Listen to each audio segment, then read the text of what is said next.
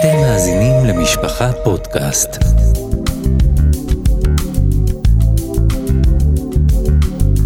הכוח הפנימי, מדריך מעשי להתפתחות אישית עם הדוקטור עוז מרטין.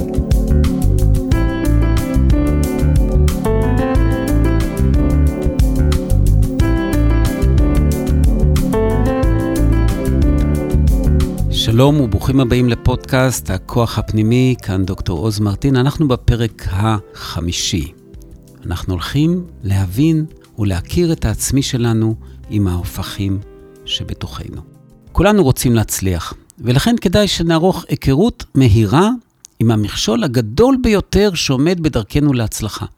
בין אם זה הצלחה בעבודה, הצלחה בחברה, הצלחה בבניית המשפחה המאושרת, הצלחה בבריאות, לאחר שנים של התבוננות בבני אדם ועזרה להרבה מאוד אנשים, אני יכול לומר אה, בוודאות כמעט מוחלטת שהמכשול הזה, הגדול הזה, הוא ההתחמקות האנושית המתמדת של כולנו מן ההכרה בחולשות ובחסרונות שלנו.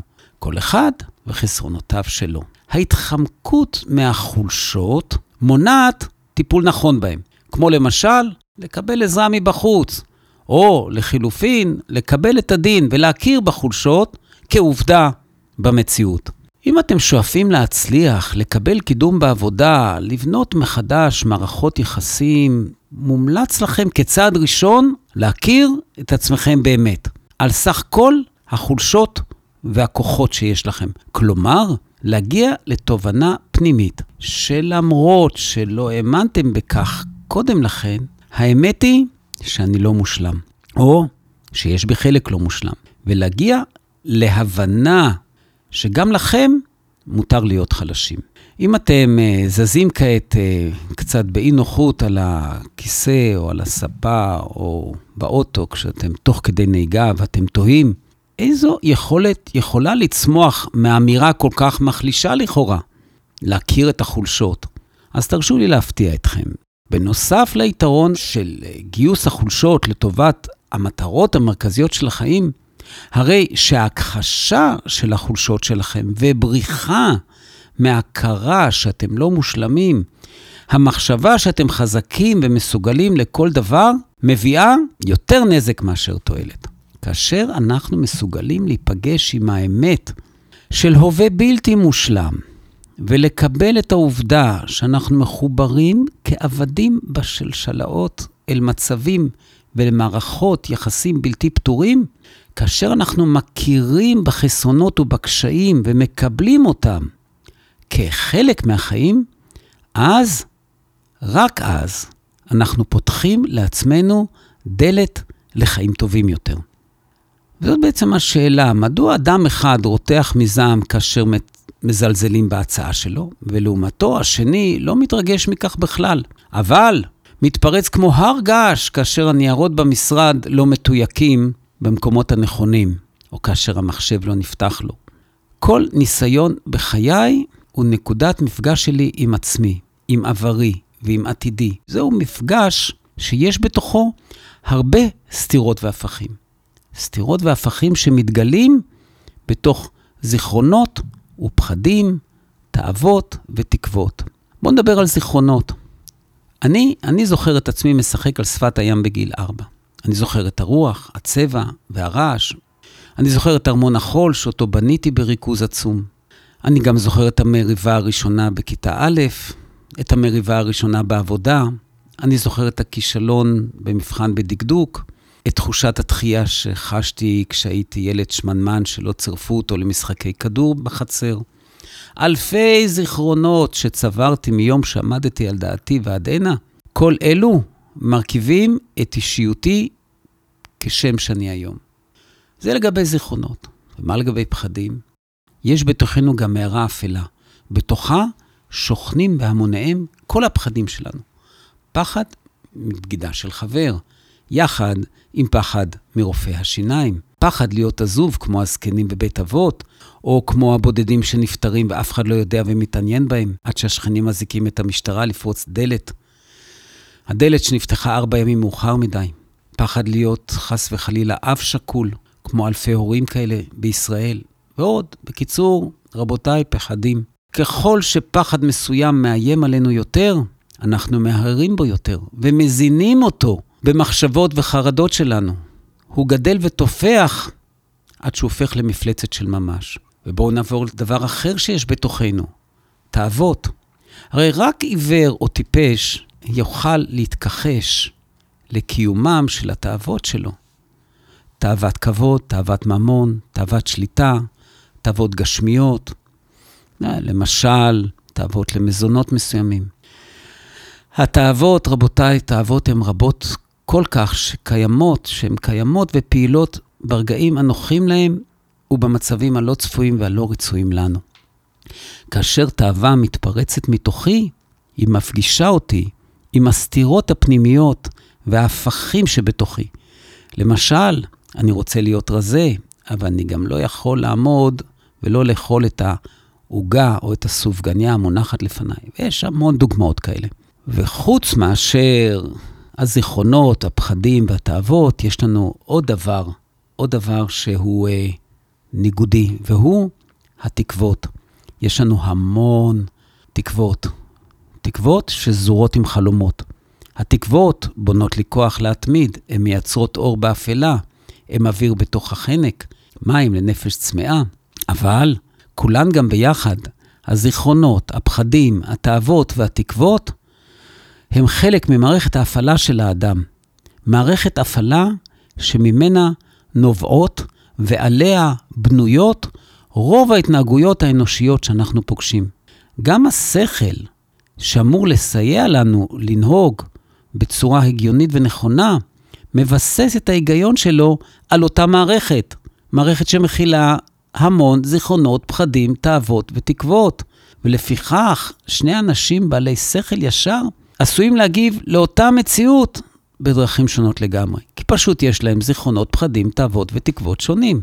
מה שמקשה עלינו את החיים והופך אותם למאתגרים כל כך, זו הסתירה שקיימת בין החלקים השונים של המערכת, מערכת ההפעלה הזאת. כך למשל, עשויים הזיכרונות והפחדים לאותת לי שאם אצליח יותר מדי בעבודה, חיי המשפחה שלי יתפרקו. בעוד שהתאווה והתקווה דוחקים בי להרוויח יותר כסף כדי שאוכל לחתן את הילדים בכבוד. וככה זה קורה. עם פקיחת העיניים בבוקר, מיד מתעוררת מערכת הפעלה. מערכת הפעלה שמעלה בי עשרות תכנים שסותרים את עצמם ללא הרף. תכנים שמעוררים בי רגשות מנוגדים לגבי כל מצב. רגשות של עצב, שמחה, חרדה, צורך בהגנה, רצון לשליטה, ממש רצונות הפוכים. כל רגש מושך לכיוון אחר, מציע דרכי התמודדות שונות, ורואה כאידיאליות תוצאות שעלולות לסתור זו את זו. ואז השאלה היא מי אני, הזיכרונות או הפחדים? התאוות או התקוות? ומי מכל אלה הוא יותר אני? הרי לפעמים הם ממש סותרים בתכלית. איך מגיעים לסדר ואיזון בתוך המערכת ההפכפכה הזו? לאיפה נעלמות ברגעים הקשים כל אותן תובנות חכמות שאנחנו אוגרים? מדוע כל כך מעט אנשים מאיתנו מצליחים לממש ברגע הנכון את ניצוצות החוכמה, את הבינה והדעת שאספנו? מדוע הניצוצות האלה נעלמים מאיתנו תמיד ברגעים הלא נכונים, ומשאירים אותנו בודדים במערכה? בהבנה הפנימית שלנו על עצמנו, כנראה חסרה היכולת להכיר, להכיל ולארגן את הניגודים הקיימים בתוכנו, בשכל, ברגש, בחומר וברוח. כל הנוגע ליש ולאין בחיים שלנו, אנחנו ממש כבדי ראייה, למעשה כמעט עיוורים. ומתקשים להבחין בין מציאות לדמיון. כך, אני רוצה לעשות חסד, אבל אני עצלן. אני רוצה ליצור קשר של אהבה וחיבה עם הסביבה, אבל אני מתרגז על כל דבר קטן ונגרר למריבות. יש לי המון כוח לעשות דברים, אבל אם לא אומרים לי שאני נפלא ומוכשר, אני הופך לחלש ונטול מוטיבציה. אז מי אנחנו כעת? הגוף או המחשבה? המציאות או הזיכרונות? הפחדים, התאוות או התקוות? האם אני חווה ברגע הזה את המציאות הפנימית שלי? בית חרושת של השראה, עולם פנימי מלא רגש? או את המציאות החיצונית, את מה שעובדת קיומי עושה לעולם, את תפקידי כאב, כרופא או כמורה. אז מה שיש לנו פה זה שאלות, סדרת שאלות מאוד חשובה. אני זוכר כיצד הזדמן לי לפני הרבה מאוד שנים להביט במנפח זכוכית. אחד שעשה את מלאכתו בצורה נפלאה, והוא להטט במהירות עם גוש הזכוכית האדום והלוהט והופך אותו לאגרטל מלא יופי, מלא חן, עם צוואר בקבוק מפואר. נראה לי שגם אנחנו יכולים לראות את עצמנו כאומנים. אומנים שבשונה מציירים, מפסלים וממעצבים, משתמשים בחיים שלהם כחומר יצירה. אז איך עושים את היצירה? נוטלים מחשבות, מצבים ופעולות, ויוצרים מהם תמונות ומחזות שלא היו עדיין מעולם ולא יחזרו עוד לעולם. והדבר נכון גם לגבי הפעולות השגרתיות ביותר שלנו, למשל גידול ילדים. גידול ילדים, לדוגמה, הוא יצירה מרהיבה שכוללת פעולות רבות. להאכיל, לשעשע, לחתל, לרחוץ, לחבץ ולנקות, ללמוד להכין שיעורי בית, לחנך, לחבק, להעניק חום ועוד ועוד דברים. זו אומנות מאוד גדולה, שבה אנחנו מכניסים את חומרי היצירה, שהם המחשבות, המצבים והפעולות. אותו דבר עם קיום הבית. אז מה דעתכם להיות אומנים שבעצם מתעסקים בעיצוב החלל והמרחב של הבית שלכם? כלומר, במילים פחות גבוהות, שוטפים כלים, זורקים אשפה, ממיינים, מסדרים, קונים פריטים חדשים, הרי זאת יצירה. זה לקחת מחשבות, מצבים ופעולות, חומר ורוח, וליצור מהם דבר חדש, להיות מעצבי החלל והמרחב הפרטי, הגשמי, הרגשי והרוחני. גם הצורך בפרנסה הוא הזדמנות להוציא לפועל שלל כישורים מיוחדים. כמו לדמיין ולחשוב על מצבים ועל דברים שמעולם לא היו, ורבים יצטרכו להם. ליצור, למכור, לנהל, לשווק, לארגן, לסדר, לתקשר, לפרסם, למיין, לחשב, לתייק ולהפיץ. ואחר כך גם לאסוף את הכסף כמובן, אבל בייחוד להיות בתוך היצירה עם הסיפוק.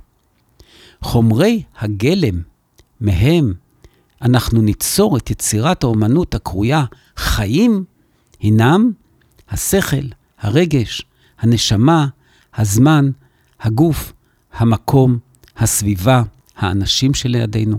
אבל אם אנחנו לא מבינים נכון ובאופן מלא את החומרים שאיתם אנחנו עובדים, אם אנחנו לא מבדילים בין עץ למתכת, בין מים לנפט, כלומר, לא מבינים את המורכבות של עצמנו, אז יש לנו בעיה רצינית. אם אנחנו לא יודעים מהם החומרים שאנו משתמשים בהם, שכל, רגש, נשמה, זמן, גוף, מקום, סביבה, אם אנחנו לא מבינים את החומרים הללו, אנחנו כמעט חסרי יכולת לעבוד עמם בצורה נכונה. כלומר, אין לנו יכולת לעבוד בצורה נכונה עם החיים ועם עצמנו, ולכן ייצור המוצר הטוב והיפה אליו אנחנו שואפים, ייתקל במכשולים. ולכן, להכיר את חומרי היסוד שאיתם אנחנו בונים את החיים, זה דבר, אלו דברים הכרחיים. במבט ראשון, המשימה להכיר את עצמי עשויה להיראות פשוטה מאוד. כי הרי אה, אם אני חי עם עצמי כל כך הרבה שנים, ומאז שנולדתי אני חולק עם עצמי את הרגעים הכי מרגשים, והכי מכאיבים, והכי מכאיבים, ברור שאני מכיר את עצמי. ובכן, האמת היא, אין ספק שאתה מכיר את עצמך, אבל קיים סיכוי גבוה מאוד לכך שזו היכרות חלקית ושטחית בלבד. תתפלאו, הרבה אנשים בטוחים שהם מכירים את עצמם, ויחד עם זה לא מבינים למה הם עצובים, למה הם חסרי כוח, ולמה קשה להם להתמודד עם משימות חייהם. לו היו מכירים את עצמם באמת, היו החיים שלהם קלים וטובים הרבה יותר. וזה תלוי בהכרה עמוקה של חומרי הגלם שדיברתי עליהם מקודם, שזה השכל שלהם, הרגש שלהם, הנשמה, הזמן, הגוף, המקום, הסביבה, הכישורים, הכישרון, היכולות. לו היו מכירים את עצמם באמת, היו חייהם קלים וטובים הרבה יותר.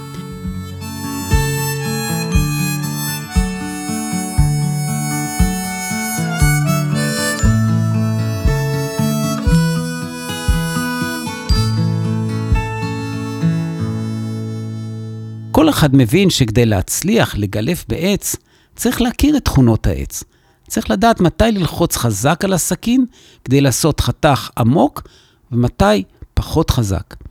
לאיש אין ספק בכך שכדי לצייר ציור מוצלח בצבע, חייב הצייר להכיר את תכונות הצבעים השונים. האם זה עיפרון, פחם, צבע שמן, צבע מים? וכמובן, הוא צריך להכיר את סוג המשטח.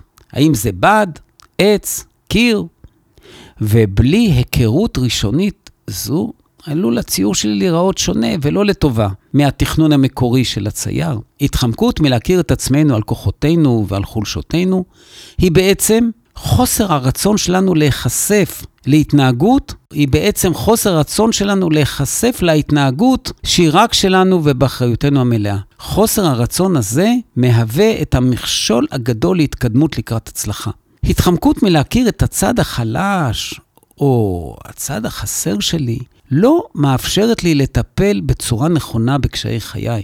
וזה בגלל שבאופן לא מודע אני יודע ומרגיש שכאשר אתפנה סוף כל סוף לטפל בעצמי, אני אהיה חייב להקדיש זמן ומחשבה לנושאים שאני מעדיף שלא לפגוש ושלא להכיר, או לפחות לדחות למועד מאוחר ומעורפל בעתיד, או כמו שאומרים, להעביר לוועדה, שזה השיטה לקבור כל דבר טוב. כך לפחות בבירוקרטיה, אבל יכול להיות שגם אצלנו, בלב שלנו.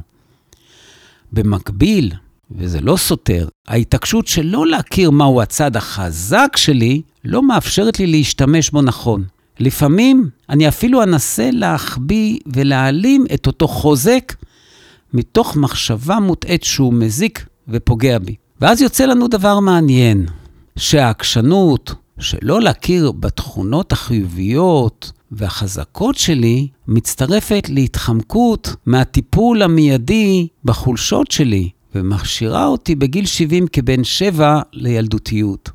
אפשר להמשיל את זה גם לגנן שפונה במרץ לעצב גינה מרהיבה, אבל הוא לא מוכן להכיר בכך שעצים מסוימים פורחים רק בקיץ, ואחרים רק באביב. הוא גם לא מוכן להבין שסוגי עצים שונים זקוקים לחומרי דישון שונים, ולכמויות השקיה שונות, ולחשיפת שמש שונה, וצריך לדעת את כל הדברים האלה. מובן בהחלט שאם בסופו של דבר יצליח אותו גנן במלאכה שלו, זה לא יהיה תודות למאמציו, זה יהיה תודות למלאכים שמכים בכל עשב ואומרים לו לגדול. אז מהו בעצם ארגז הכלים של כוחות הנפש שלי? אז לפני שאנחנו נרגשים לרכוש ארגז כלים לחיים, שזה דבר שכולם רוצים, אני רוצה ארגז כלים, אז uh, לפני שאנחנו ניגשים לרכוש את ארגז הכלים לחיים, כדאי שנשאל, בשביל מה? לאיזה שימוש אנחנו זקוקים לכלים הללו? האם אנחנו הולכים לעבוד בגינה, בנגריה, במספרה, חדר ניתוח? שהרי לכל מקום כזה שייך ארגז כלים אחר. על דרך המשל, אם קניתי מסור ואני הולך לנסר בו מים, כמובן שאכשל במשימה שלי, ואז יהיה ממש מגוחך אה, לכתוב ליצרן הכלים, למה לא אמרת לי שהמסור שלך לא מנסר מים? תחזיר לי את הכסף, כן? איך אני אוכל להתפתח ולחזק את עצמי אם אני לא יודע באמת מי אני? אם אני לא מכיר את התכונות הסותרות שלי, ואני לא מכיר את חומרי הגלם שלי, איך אני אוכל להתפתח? איך אוכל לחזק את עצמי, אם אני לא מוכן לקבל את קיומם של המידות הסותרות שלי. אז הדברים הם די פשוטים. כאשר אדם מכיר את כל חלקיו, והוא לא מכחיש ולא מתחמק מלהסתכל על עצמו בתמונה רחבה שכוללת את כל מרכיבי נפשו, כאשר הוא לא מכחיש, אז יש לו סיכוי למצוא את הכלים שמתאימים לו ומדויקים למקום העבודה הרוחני, הרגשי, הגופני, החברתי שלו, ולהפעיל אותם בצורה נכונה. ההפכים מהם אנחנו מורכבים, ושדיברנו עליהם בפרק הזה, משלימים זה את זה. רק כאשר נצליח להכיר בתכונות ההופכיות שלנו ולקבל אותם, נוכל להיות שלמים. וכאשר אני אומר להכיר, אני לא מתכוון לתת לגיטימציה לתכונות לא נאותות, או לגילויים לא ראויים של תכונות ראויות. בקשתי מכם היא להתבונן במציאות כפי שהיא באמת, בלי להתחמק מהמפגש איתה ובלי להאשים את הסביבה. הרבה פעמים כשאנחנו מקשיבים למישהו, זה לא אומר שאנחנו מסכימים איתו. לכן, אנחנו באותה מידה, כמו שאנחנו מקשיבים לאחר ולא מסכימים עם זה, כך נכון וראוי שאנחנו נקשיב לעצמנו, גם אם אנחנו לא מסכימים לתכונות הלא נאותות או לגילויים הלא ראויים של תכונות נאותות שלנו. למשל, כאשר אני מתבונן במציאות בלי לשפוט אותה, ובצורה עניינית אני אומר ומציין לעצמי, אני כעסן, יש בי את מידת הכעס. אני מתרגז מהר מדי על דברים שקורים. הרי שבאותו רגע שאני התבוננתי במציאות, בלי לשפוט אותה, באותו רגע הפכתי מאדם שמחפה ומגן על עצמו ושבוי ביד ההרגלים של עצמו, לאדם שנמצא בדרכו מן הכלא הפנימי החוצה, אל החירות מהעבדות של ההרגלים ושל הפחד מלהיפגש מעצמנו. לא אתעסק בפרק הזה ברגשי אשמה או חרטה, כיוון שהמטרה היא להכיר את עצמי ולא לשפוט או לגנות את עצמי, אלא רק להתבונן למציאות בעיניים ולהגדיר אותה במילים פשוטות. בשלב הבא, מה שאני חושב שעליכם לעשות הוא, זה להתבונן בעצמכם ולזהות את הבעיות והליקויים בלי למהר ולשפוט אותם. וכך, בנקודת ההתבוננות, אנחנו יכולים לנסות ולהפוך את הבעיה לאתגר. במקום לומר, אני מתרגז בקלות אם פוגעים בכבודי, אני יכול לומר לעצמי, אני מחפש דרך שלא להתרגז בקלות כאשר פוגעים בכבודי. וגם, אני יכול לומר, יש לי חולשה, אני זקוק לכך שאנשים יגידו לי שלום ויתייחסו אליי. אני חושב שאם אני אתייחס אליהם יותר, יותר מהרגיל, גם הם יתייחסו אליי עם יותר תשומת לב. כלומר, ההתבוננות בעצמי וזיהוי הבעיות והליקויים בלי לשפוט, יכולים להפוך לנו מתמונת מצב לתמונת עתיד שנובעת מן המצב. פוגעים בי, אבל אני מחפש דרך. יש לי חולשה, לכן צריך לתת יותר. בנוסף, חשוב לזכור שכל תכונה שלילית שלנו היא בעצם תמונת מראה של תכונה חיובית שנמצאת בנו. כעס. כעס יכול להיות הצד האפל של תכונה חיובית כמו אכפתיות, רגישות. חשוב לא לשכוח, החסרונות ממילא עתידים להתפרץ ללא שליטה בשעת הניסיון. זה ברור שזה יקרה. ובד בבד לכל אחד מן התכונות שנתן לי אלוקים, חשוב לדעת שיש צד ופן חיובי, ואני צריך ויכול להשתמש בו לצורך התפקיד שלי בעולם. ולכן, אם אתעלם מתכונות הנפש שלי ועדיף לצייר את עצמי בעיני עצמי, וכמובן בעיני העולם באופן מושלם, אז יש מעט סיכויים להתמודד עם ניסיונות החיים באופן מועיל, כי אני פשוט מסתיר מעצמי הרבה יכולת השתנות. לעומת זאת, אם מכיר את המציאות הרגשית שלי, אוכל לגייס אפילו תכונה לא מושלמת לשימושים ראויים. לדוגמה, אני צריך יחס מיוחד, לכן אתן יחס מיוחד. השאלה היא בעצם, איך אכיר? איך אכיר מה המציאות שלי באמת לאמיתה? האופן שבו אני תופס את עצמי אינו זהה לזהות האמיתית שלי. אנחנו צריכים להבין כי גם המציאות שסובבת אותנו כפי שאנחנו חווים אותה, היא לא בהכרח המציאות האמיתית שבו אנחנו חיים. אתן לכם דוגמה על זוג, נקרא להם שמואל ושרה. אז טוב, שמואל ושרה הגיעו אליי לטיפול זוגי, הוא בן 49, שמואל. הוא נכנס לחדר, צעדים בטוחים, מרגיש טוב, ואילו שרה, אשתו, נכנסה מהוססת, שקטה, מבוישת. במפגש הראשון למדתי לדעת כי שרה הינה אשת מקצוע מבריקה בתחום המחשבים. אישה שמביאה הביתה משכורת בת חמש ספרות, מגדלת ומטפחת שבעה ילדים, כשהיא מקפידה להעניק לכל ילד לפחות שעת איכות פרטית אחת בשבוע, ושהיא מבשלת ארוחת טריה בכל יום, ולא קונה אוכל מוכן מטעמי בריאות. שמואל, לעומת זאת, הוא היה יזם שבמהלך השש שנים האחרונות רק חיפש אחר העסקה הגדולה שתהפוך אותו לעשיר, ולא מצא אותה. לילדים לא הייתה לו סבלנות, וגם מבחינה רוחנית הוא לא היה בעל מדרגה גדולה.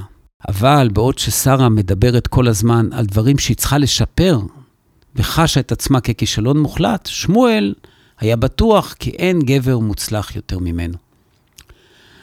אז תראו, יש פה זוג עם טעויות. אז מה גורם לאדם נבון לתפוס את עצמו בצורה שגויה כל כך? מה גורם לטעות הזאת? לכל אחד מאיתנו יש הרגלי חשיבה והתנהגות שמיוחדים לו. יש לנו בעצם תמונה עצמית שמורכבת מרגשות וממחשבות, מאשמה, בושה ופחד, תאוות. זאת התמונה העצמית. זו דרך חשיבה לעצמי בתוך המציאות.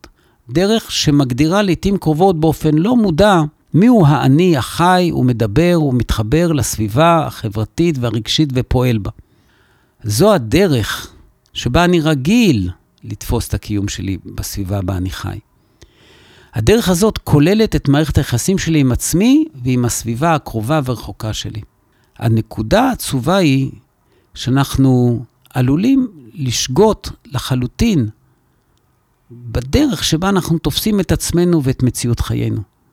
והתפיסה הזאת נובעת בדרך כלל מרגלי חשיבה, דמיון והיגיון שגויים, שמקורם עוד בילדות שלנו, בגיל צעיר מאוד, בעקבות חינוך או אופי מולד.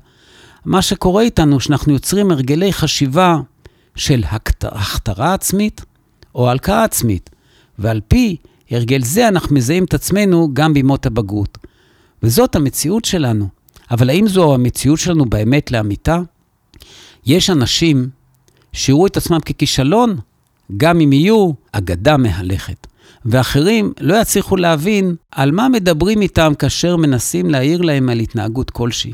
מבחינתם, העולם כולו טועה, והם צודקים, אבל תמיד. תנסו לשאול את עצמכם, מהו ההרגל האוטומטי שאני חוזר עליו כל הזמן באופן שבו אני מגדיר את המציאות? האם אני באמת רואה את המציאות שלי כפי שהיא, או שאני רגיל להלקאה עצמית, או להכתרה עצמית, ולכן אני רואה כביכול את המציאות כך ולא אחרת. ייתכן למשל שהערתי לאחד מידידיי הערה כלשהי, השמעתי אותה לאחר מחשבה ושיקול דעת, ובכל זאת הדבר פגע ברגשות שלו. למרות זאת, אני מרגיש שזה היה חייב להיאמר, אבל עדיין אני מרגיש גרוע מכך שהוא לקח את הדברים בצורה כל כך קשה. איך אני אדע? האם הקול הפנימי שעולה ואומר לי, היית חסר התחשבות ובלתי רגיש, אומר לי אמת או שקר? האם אני באמת כזה, או שהוא, הוא, הוא זה שרגיש יתר על המידה, ובגלל סיבות שלא קשורות אליי, הוא לא הצליח להתייחס להערה שלי באופן ענייני? ובכן, מאזינים יקרים, למרות שהשאלה נשמעת מסובכת, התשובה עליה דווקא פשוטה. אחרי ההלקאה העצמית, אנחנו מרגישים אשמה, השפלה, עייפות וחוסר אונים, ואילו אחרי התהליך של בירור המציאות והערה עצמית, באלף, רובנו מרגישים הקלה. וזאת הדרך לדעת. ההקלה שמגיעה היא תוצאה של הבנה מחודשת שמאפשר לנו בהירות בהווה, ולכן אף בעבר ואף לעתיד נכון יהיה להתנהג במקרה דומה עם אותו אדם בפעם הבאה. לכן, כדי להכיר את האמת לאמיתה, אני צריך להפריד בין שכל לרגש, ולציין בצורה היבשה ביותר שאני יכול, מתוך התבוננות שכלית ומדוקדקת, את פרטי האירוע המטריד. למשל, בדוגמה שלנו, נבחן האם הדברים נאמרו אכן מתוך רצון טוב להועיל, עם שיקול דעת, שלקח בחשבון את המציאות הרגשית של החבר שלי, על רוב הצדדים שלה. האם הכוונה של האמירה הייתה נקייה מכוונות ואינטרסים אישיים שלי? אם התשובה על השאלות היבשות האלה היא שלילית, ו- ולא נהגתי בצורה שקולה ונכונה, אני צריך לעשות חשבון נפש ולתקן את הדבר.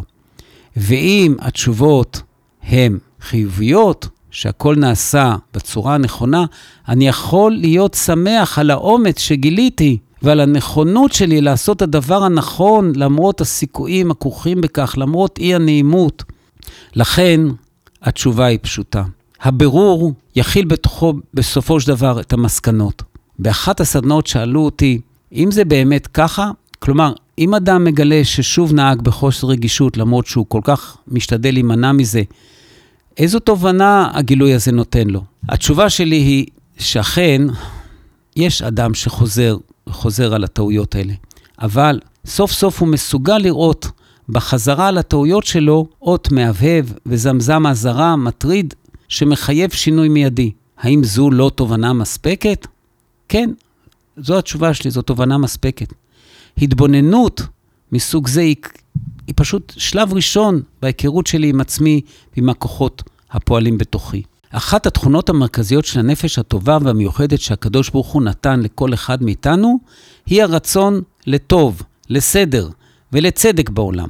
אבל הכלים בהם אנחנו משתמשים כדי להעביר את המחשבה ליישום, כלומר להוציא לפועל את הרצון הזה, עלולות לעוות אותו. יש מידות שאולי נובעות מרצון טוב, אבל כאשר הכמיהה לטוב ולאושר מופיעה במצבי מציאות מוגבלים או בעייתיים, נוצרים סיבוכים. כך למשל, מידת הרחמים היא מידה טובה, אבל כשאדם בוחר לרחם על כלבים משוטטים ולא על אנשים שמפחדים מהכלבים המשוטטים, זה עיוות של מידת הטוב. גם כאשר מטפלים בכלבים משוטטים ולא באנשים משוטטים וחסרי בית, הרי שנוצר עיוות בהוצאה לפועל של מידה טובה. גם פחד מזרים הוא תכונה בריאה ששומרת אותנו מסכנות. אבל לראות בזר, נניח בשכן בבניין שבו אני גר, שמתייחס במקרה לקבוצה חברתית אחרת, אבל לראות בזר הזה סכנה מאיימת, או לסרב להתייחס אליו רק משום שהוא שונה ממני, זה עיוות.